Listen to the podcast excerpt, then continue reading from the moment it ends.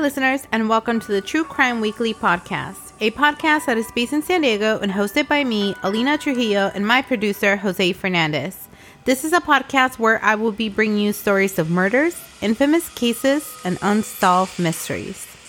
On August 23, 1982, a 21 year old Grinnell College student departed Evanston, Illinois to return to school in Grinnell, Iowa, where she planned to arrive that evening. Later that day, an Illinois state trooper found a 1985 Pontiac T1000 with New Jersey license plates and ticketed as an abandoned vehicle. This is the story of Tammy Zywicki. Tammy Jo Zywicki was born on March 13, 1971, in Pleasant Hill, Pennsylvania. And Tammy grew up in Greenville, South Carolina, with two older brothers and a younger brother. Tammy was a soccer whiz in high school, and she decided to keep playing the sport in Grinnell College in Grinnell, Iowa, where she was an art and history major. And after Tammy graduated high school, her parents relocated to Marlton, New Jersey, but Tammy had found her place at Grinnell, a small private liberal arts school, and Tammy was five foot two, about 120 pounds, and started as a soccer fullback.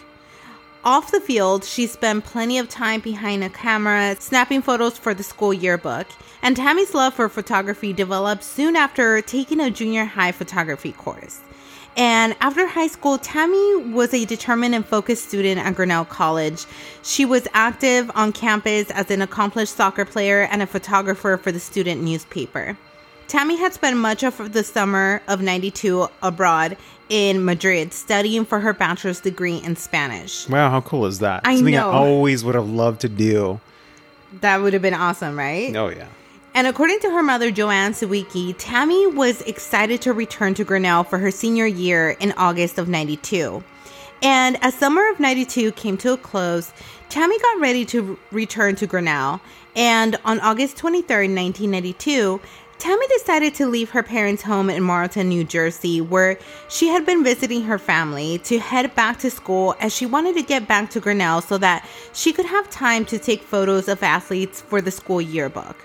En route to Grinnell College, Tammy dropped off her younger brother at Northwestern University in Evanston, Illinois, before heading on her way. That evening, Tammy's parents, Joanne and Hank Zywicki, expected a call from her, which didn't come. Oh no. Yeah. They became worried the next morning when they still had not heard from their daughter.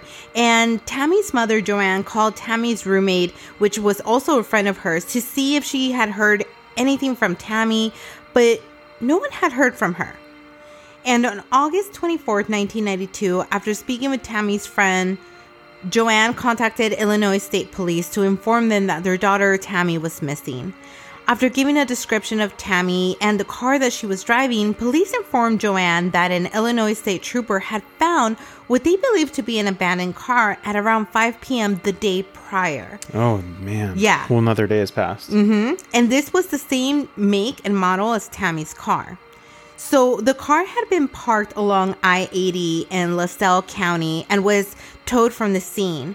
The family and the police jumped into action with groups of people at both Grinnell and Northwestern conducting searches for Tammy. And Joanne and her husband Hank pleaded for their daughter's safety on both local and national television. So, close friends took turns driving through Iowa, Illinois, and Missouri, handing out flyers and speaking with truckers, asking if anyone could shed light on Tammy's whereabouts. And you know what, Jose? I'll tell you what her younger brother recalled after he got dropped off by Tammy after this commercial break.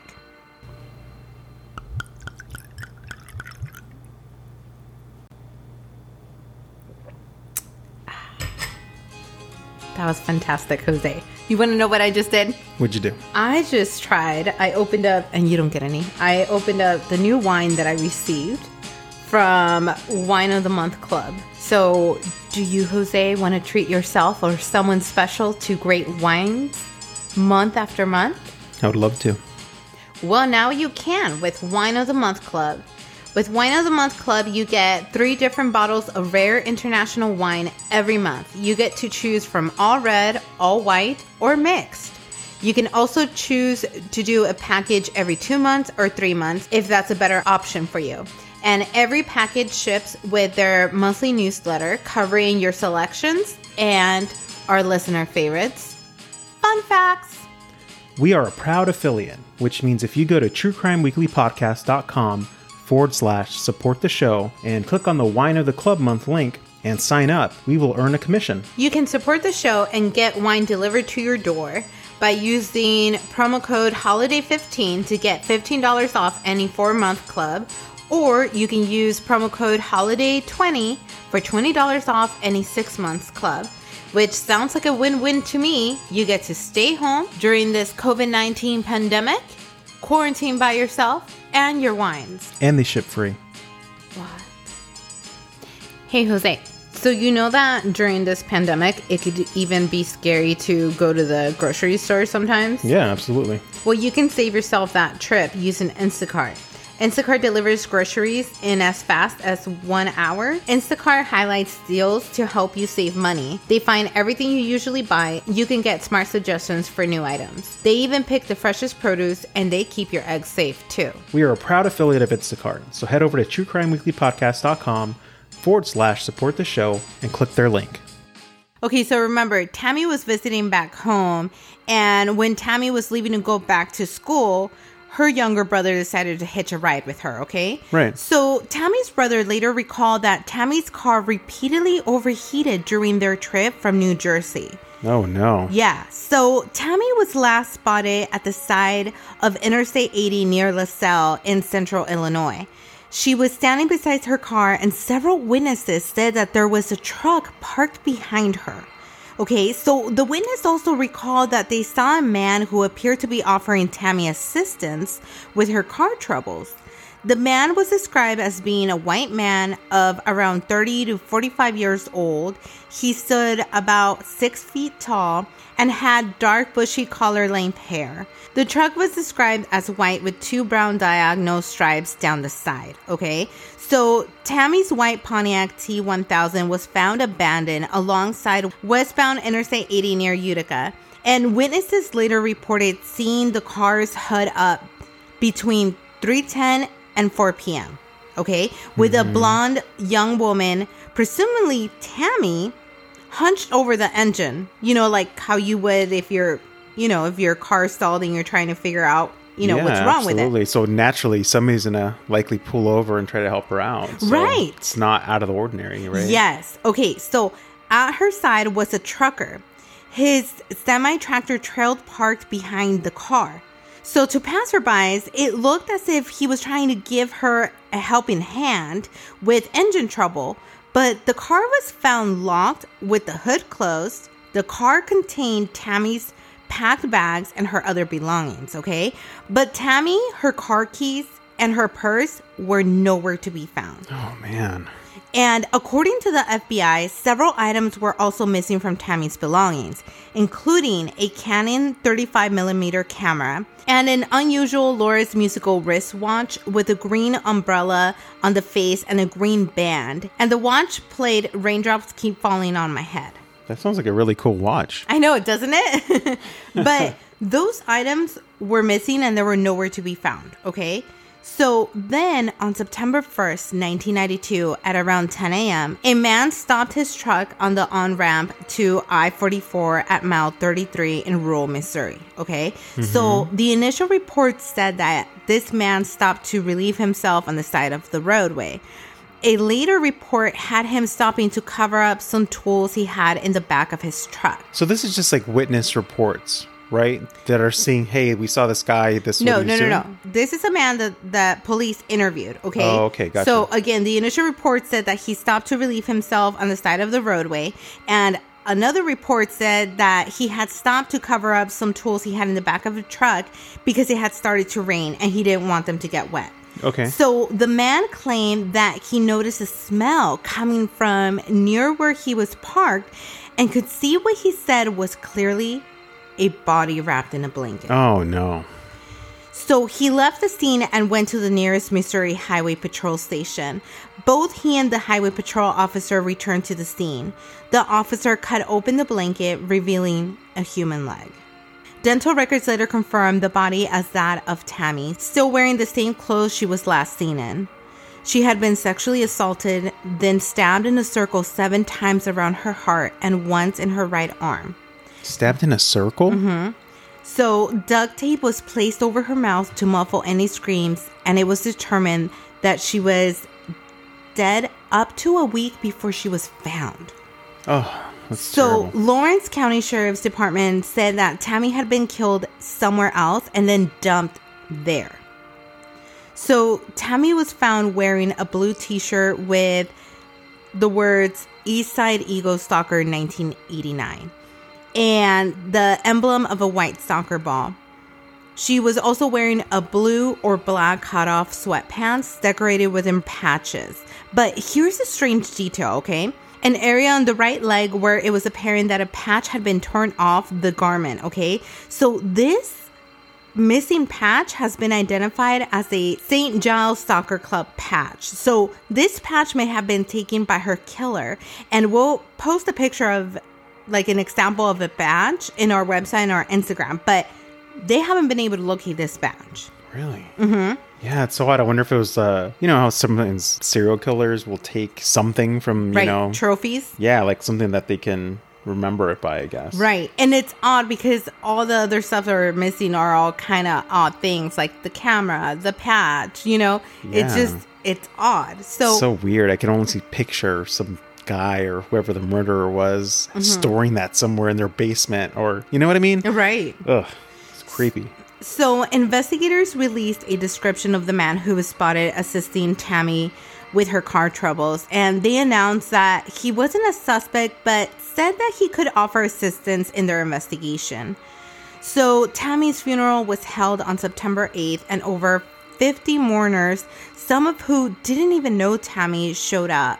And following the service, Tammy was buried in West Newtown Memorial Cemetery south of Pittsburgh, near the Roman Catholic Church where her parents were married, and not far from Pleasant Hill, where she was born.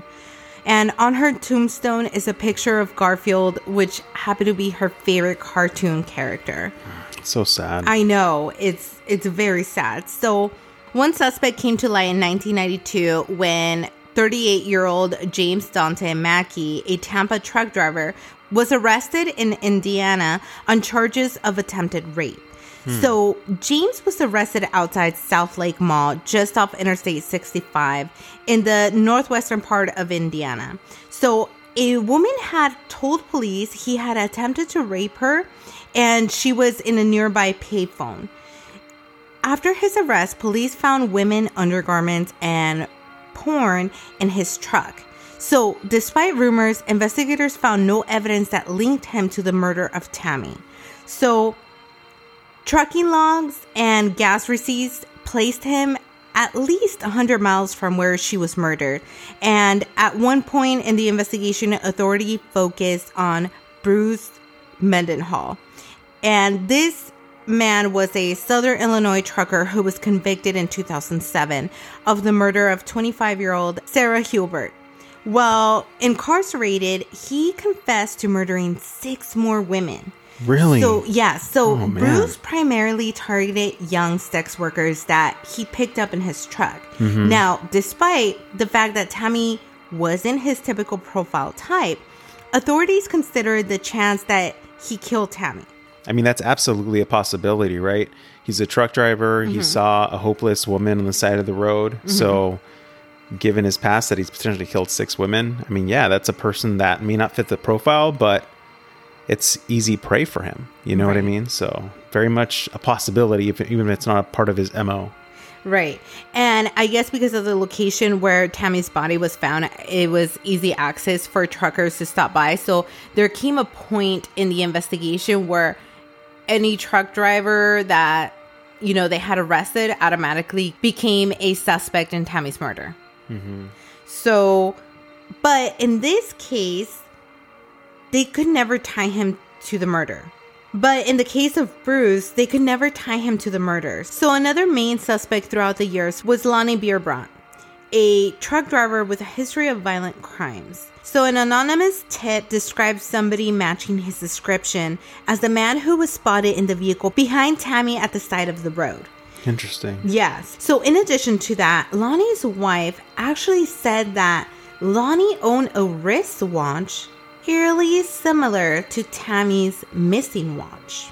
Really, that mm-hmm. very unique watch that plays Right, music. right. So, Tammy's mother, Joanne, and former Illinois State Police investigator Marty McCarthy consider him the most promising lead. But prosecutors resist charging him due to the fact that there wasn't enough evidence to take the case before a grand jury. Yeah. And unfortunately, he passed away in 2002. Oh, so now we're out of luck. Right. So in 2017, authorities issued a press release in which they asked the public for help in identifying the driver of the vehicle who was spotted seemingly assisting Tammy with her car troubles. Authorities had hoped that by releasing a description of the man and his truck, it could refresh someone's memory. And we're to go ahead and post um, the description of the truck and of the man, okay, in our website. But during the press release, authorities declare that the case is still open and they are actively pursuing new investigative strategies that could lead to a crack in the case. And over the years, a total of 12 men have been considered suspect in Tammy's murder, and seven have been ruled out. So, the latest to come under scrutiny was Clark Perry Baldwin, an Iowa trucker, and he was arrested in May of last year. Wow, just recently. yeah. Mm-hmm. So, after DNA tests tied him to three women whose bodies were dumped in Wyoming and Tennessee in the 90s, but soon after his arrest, investigators ruled him out as a suspect in Tammy's murder. With forensic science constantly advancing, authorities hope that evidence found at the scene, like the blanket and the duct tape, as well as other significant items, could one day reveal the killer's DNA and a reward up to $50,000 has been offered for information leading to identification of the individual responsible. And anyone with information about this case should contact the Illinois State Police. It's really horrible. I mean, such a. I mean, you'd think you know when you cut duct tape, you kind of use your mouth that there'd Right. be some sort of DNA there. That's well, that's what they're hoping for. That now with you know advances in DNA, that maybe now there could be something. You know, this happened in 1992, and the family still doesn't know who did this to Tammy. And Yeah. you know, like how we've said before, everybody deserves that justice. And unfortunately, I did read in an article that Tammy's father, Hank, had actually passed away. Um, so now it's just her mom that is alive, along with her brothers. And she's really the one that's pushing this case and trying to bring more light into her case. You know, it seems like it happened in 1992 and things kind of just stayed quiet and she's really pushing to bring the case back to light you know in hopes that maybe somebody somewhere it might trigger a memory or you know something that might help bring this killer to justice Yeah, you never know. I mean, it was a long time ago, but even what if the person has something in their garage, you know, somebody that you know, and that there's that patch, that very unique Right. patch or that very Right. Mm-hmm. unique wristwatch that, hey, where did that come from? right And You know, it- and you never know. You honestly never know.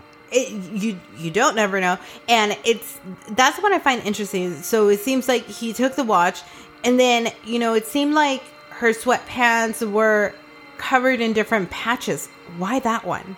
Yeah. you know i i don't know. I just i feel like is there a connection there? Might there be a connection there? I don't know. It's just interesting that you know apparently she had these patches but he took that one Right. you know he took the the watch and the camera with him as well it's just interesting to me that you know why that patch Yeah, who knows that the idea of the mind of a killer, why they did what they did, and and holding it potentially as a trophy. You know what I mean? It's Right. Just, it's horrible, and the, the saddest part is she was hopeless on the side of the road. It's maybe even seeking help, and you think somebody's coming to help you, and the reality is it was probably, obviously, a very bad outcome, not what you expected. right. And i guess that's also what i read in an article that her parents couldn't understand. You know this was back in 1992 which you know cell phones were a thing but it wasn't as common as it is Yeah, now. right. but i did read an article that her mom said